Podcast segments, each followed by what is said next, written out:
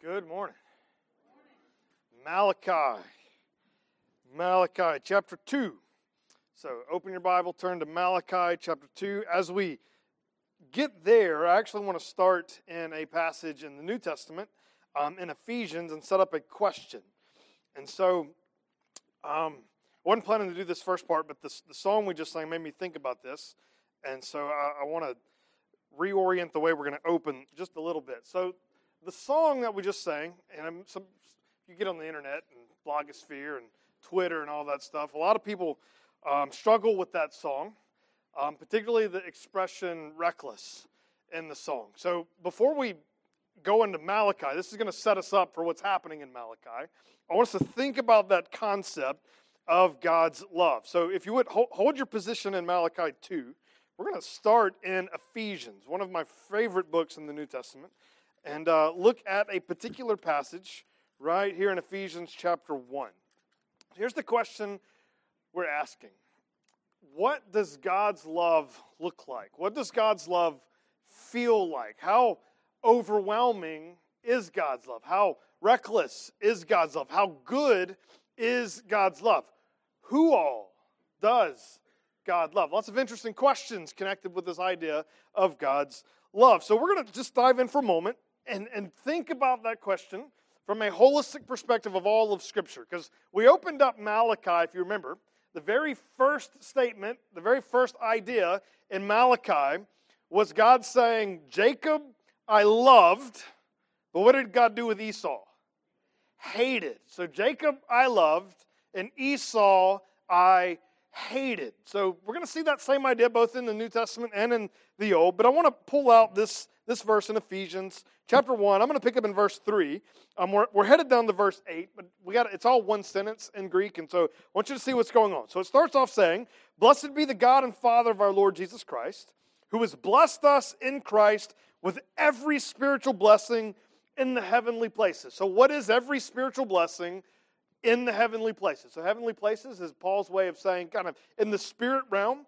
And maybe a second dimension, to use modern lingo, we could say in the in the spirit realm, God has blessed us in every way imaginable. He's going to give us three categories of blessing. We're not going to go through them all for this morning, but the categories fall under God the Father, God the Son, and God the Holy Spirit. So this is a Trinitarian blessing. He's going to walk through each member of the Trinity and how each member of the Trinity blesses us. So let's just see first. Um, this, the first one's the Father. So verse four, even as He, that's the Father, chose us in Him before the foundation of the world. Now, this topic gets a lot of frustration. It causes a lot of controversy. But the, the fact of the matter is it says this, that God chose us when? Before the foundation of the world. What's the object of the word chose? Us, very good, yes, people who get a grammar. The object there is us, not how. He chose us, He chose people before the foundation of the world that we would be holy and blameless before Him. So what's the point of being chosen by God before the foundation of the world? That He would make us holy, set apart, and blameless in front of Him. And then in love, so is this a loving action of God?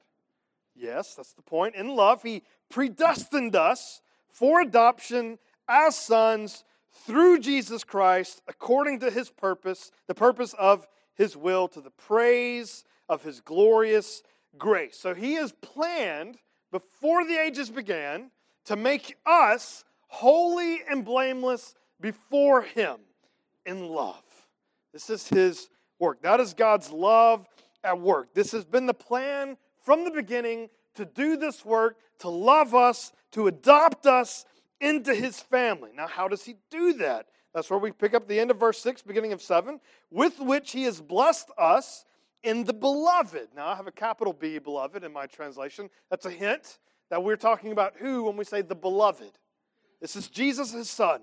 So this is going to happen through the work of the beloved Son. In Him, we have redemption through His blood. So how do we receive redemption in Christ? Specifically, it's through what thing itself?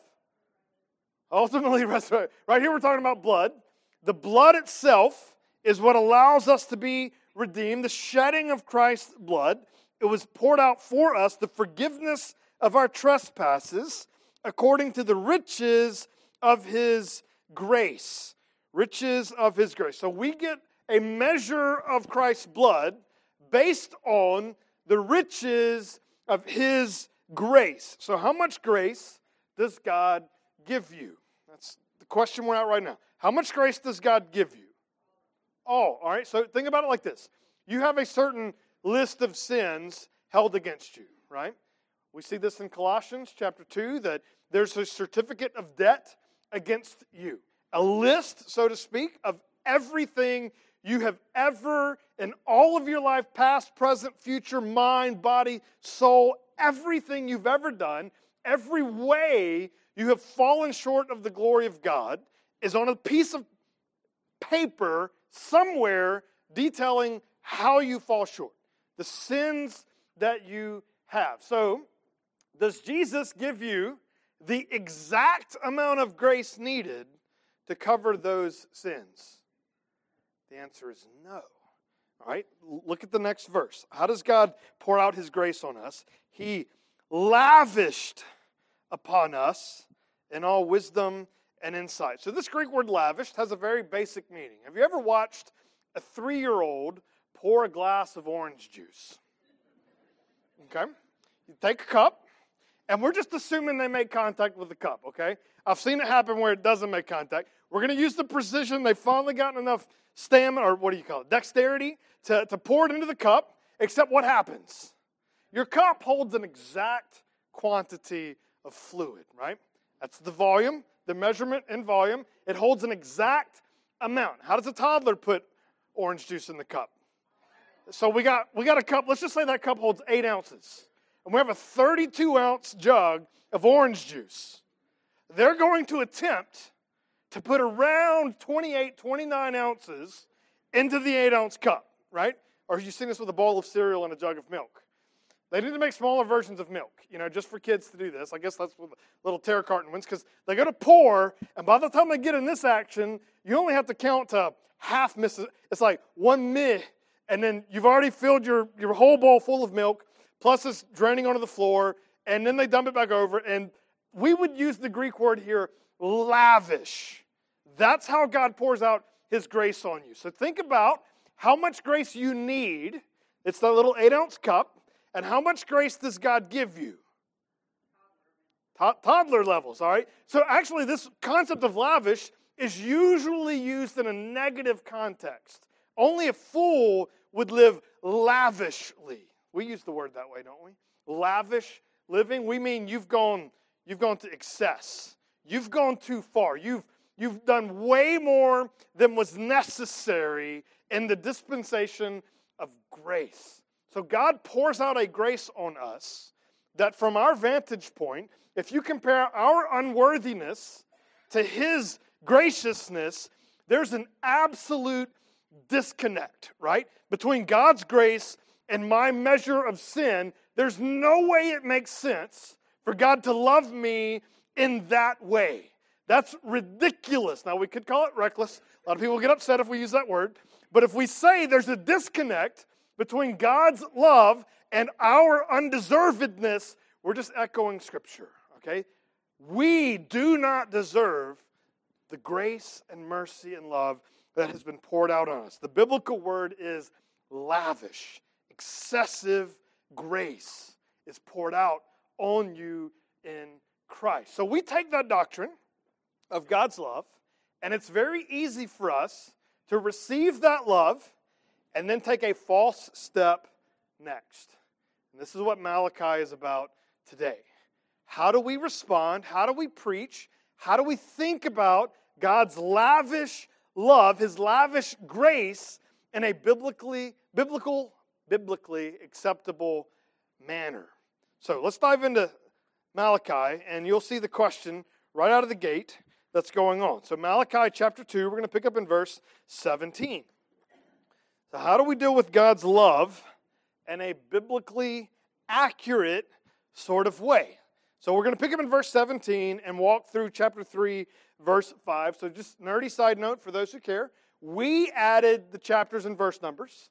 They're not from the Lord. And so every now and then you'll see a chapter and verse divided in a weird way. That's not inspired. It just happens to be that way. So our section of Scripture starts in verse seventeen, but goes through um, chapter three, verse five. So here's how it starts off. You have wearied the Lord with your words. So another accusation from God against his people. So we've seen several accusations so far. He accused them for their poor sacrifices. He accused the priest for the way they were doing sacrifices. He's accused the people of Israel for intermarrying with other um, women of other religions. He's accused them of divorcing the wife of their youth. And now he's accusing them of speaking falsely. God is getting sick and tired of your words. That's what Malachi, the messenger, is saying. You have wearied the Lord with your words. But you say, how have we wearied him? So, straightforward question. How is it that our words have wearied God? Because God's supposed to be unchanging. How did he get tired of listening to what you had to say? Malachi is going to give us the answer by saying, everyone who does evil is good in the sight of the Lord, and he delights in them. Let me rephrase that. You've wearied the Lord because you say God loves everyone the same. That's what that passage said. That everyone, these people who do evil, in God's sight, he delights in them. Saying God delights in bad people wearies the Lord. Now, doesn't it feel like, oh, didn't we just say that there's a radical disconnect between the measure of God's love and our undeservedness, the measure of our sin? He loves those sorts of people.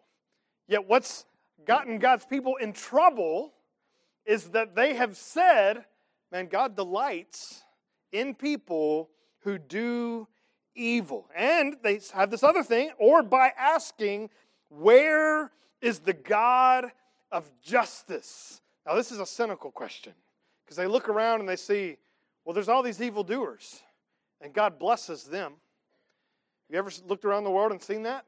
Man, there's people doing evil all day long. Bad things don't happen to them. But where, what do we say instead? Bad things happen to, to me, a good person. Well, there's an error in your statement already, right? Because what's the difference between you and the other person? At best, grace, right? So you're the evildoer as well. So two versions of the same concept is that God doesn't care how you're acting. He loves you anyway. Right? That's the setup. So if you feel the tension, you're hearing it correctly. That God is angry with them for saying he likes people who are sinners. What does the Bible tell us about God and sinners? Well, in the New Testament, we get God demonstrated his love for us while we were yet sinners. Yet in the Old Testament, we see in the Psalms that God hates people who sin. We see both concepts in Scripture. God's attitude towards sin is harsh. Does God ever pour out wrath on people because of their sin in the Old Testament? What did God do to Egypt? He decimated it. And then he saved those people. He led them across the water. They get to the other side. We're talking about the Hebrews in Exodus. They get across the Red Sea and they're worshiping the Lord. And every time some of them do something stupid, what happens to them? They die. God pours out wrath upon them, consumes them, spreads disease among them. But then we say, whoa, whoa, whoa. But God's not like that in the New Testament. Does God ever pour out wrath in the New Testament? Well, let's just start with Jesus. He goes into the temple, and he sees people buying and selling in the court where there ought not be commerce. And what does he do? He flips tables, makes a whip, drives them out. Well, that's not as bad as killing them. Well, let's fast forward a little bit. We get to Ananias and Sapphira. They lie to the Holy Spirit. What does God do to them? He kills them. But that's the only example in the New Testament, right? No, because then we read about the Lord's Supper. and Corinth. And Paul says, there's people in your church who have died, who are currently sick and about to die for no other reason than they're doing the Lord's Supper wrong.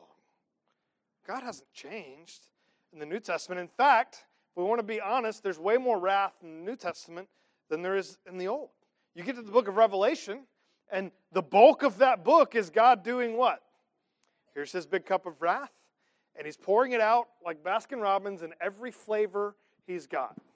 He's pouring it out until he pours it all out fully. God hates sin, and he is going to destroy sinners.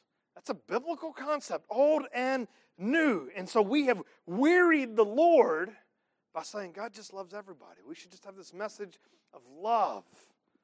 Malachi says we've wearied the Lord by this statement. Let's keep going, because that's certainly not where the passage ends.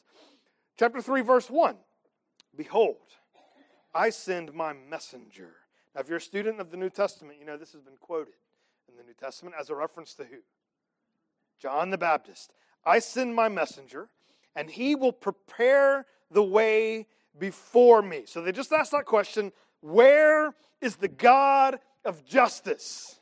Well, the answer is going to be, oh, he's coming. You may not see him right now, but he is coming. Behold, I send my messenger. He will prepare the way before me, and the Lord whom you seek will suddenly come to his temple. And the messenger of the covenant, in whom you delight, which is probably sarcastic, behold, he is coming, says the Lord of hosts. So if your message is God is love, and God is good, and God loves everybody in spite of anything they've done, then the idea that God is coming, is that good news or bad news? Well, that would be good news. Man, Jesus, who accepts and affirms everyone, regardless of what you're doing, he's coming. And we're all going to have a, a love fest. I don't know, what do you want to call that? Jesus is going to show up. Hippie Jesus is going to show up and be nice and kind and courteous and friendly with everyone on the planet, regardless of who they are and what they do. That's what's coming. They're excited about that.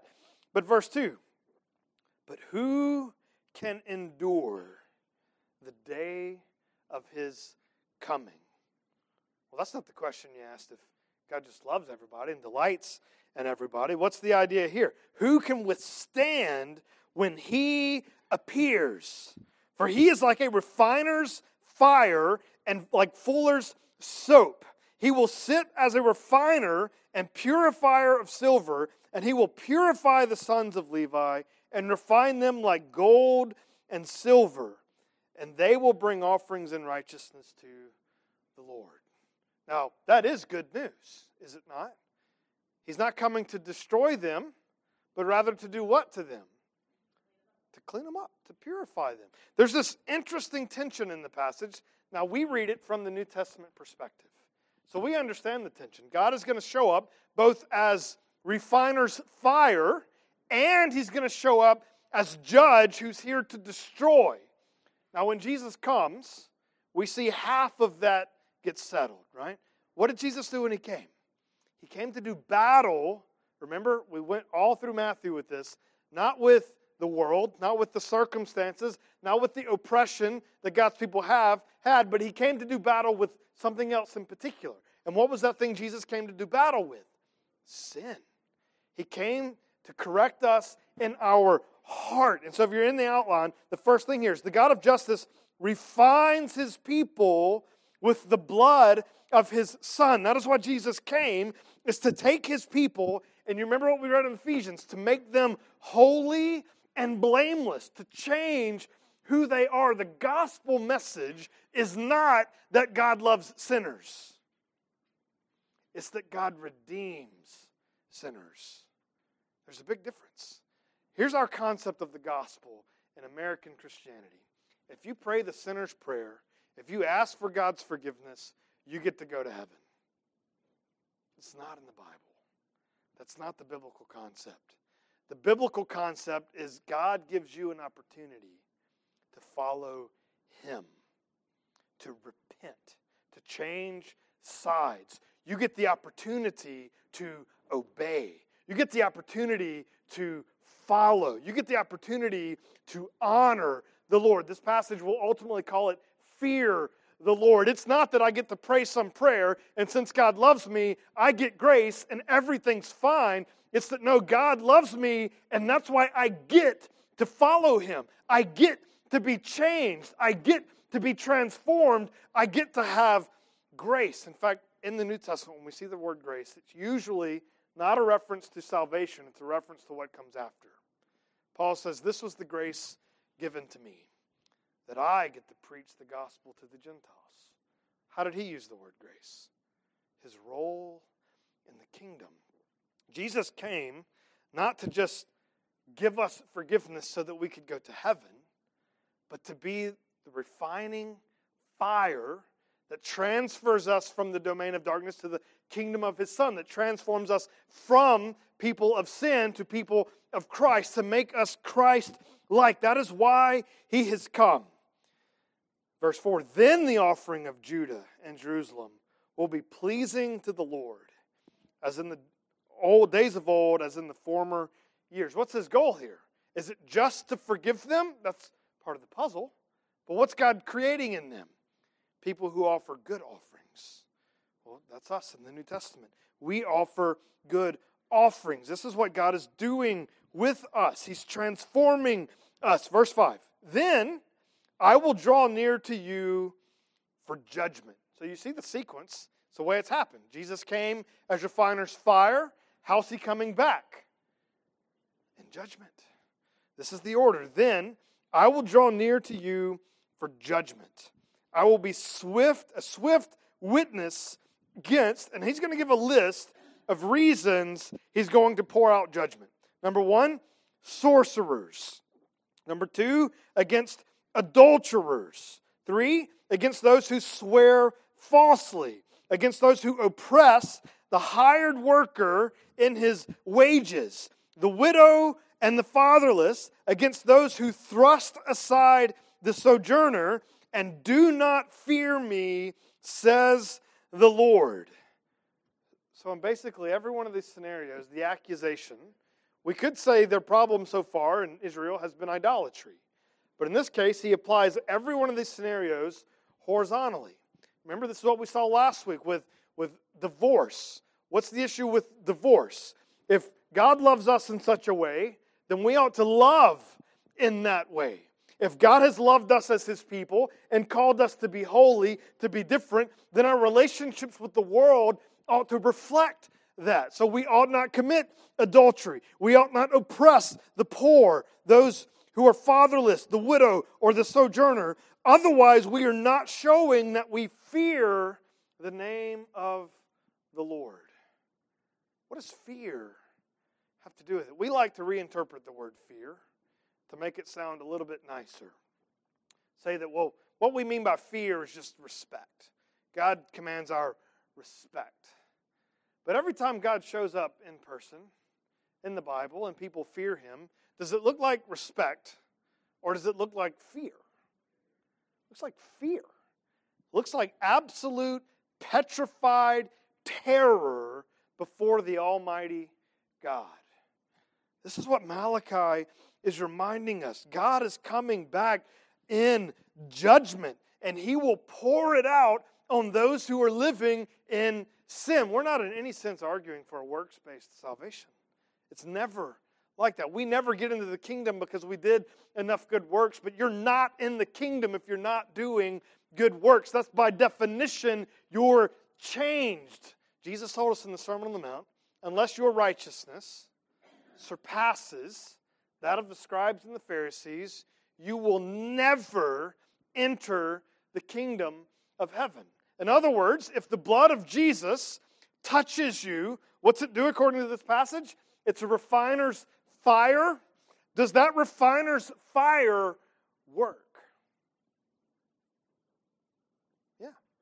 So we know something's been through the refiner's fire because what's happened to it? It's been purified. So if we look at someone today, in our very own culture, our very own Christianity, and they say, I've had the blood of Jesus, yet they are completely like the world in every category, then what do we know? that they have not received the refining work of the refiner's fire. This is the message of the gospel. It's not different in the New Testament than it was in the Old. Jesus is the same today, yesterday, and forever. The message is always the same. God loves us, and that's why he gives us this chance to be redeemed, to transfer from one kingdom to another. The biblical term there is repent. This is the message of God's love. The crazy part is that he lets us, people like us, do that. But we have wearied the Lord if we say, you know what, God just loves us. Don't worry about sin. Do whatever you want. Live however you want. Or let's act like that's how the gospel works. Malachi says, no, that wearies the Lord. And if that's who you are, you are not a child of God. And today you have the opportunity, in response to the message of Malachi, the messenger, to repent. Because I can say, all those who repent, God loves you. In spite of everything you have done, his love for you is beyond comprehension, and it's effective. It will do something to you. It will change you in ways that you cannot imagine. This is the overwhelming love of God. It changes who we are. So I don't know if I filled in the blanks there. The God of justice will pour out judgment on those who do not fear his name. So do you fear the name of the Lord?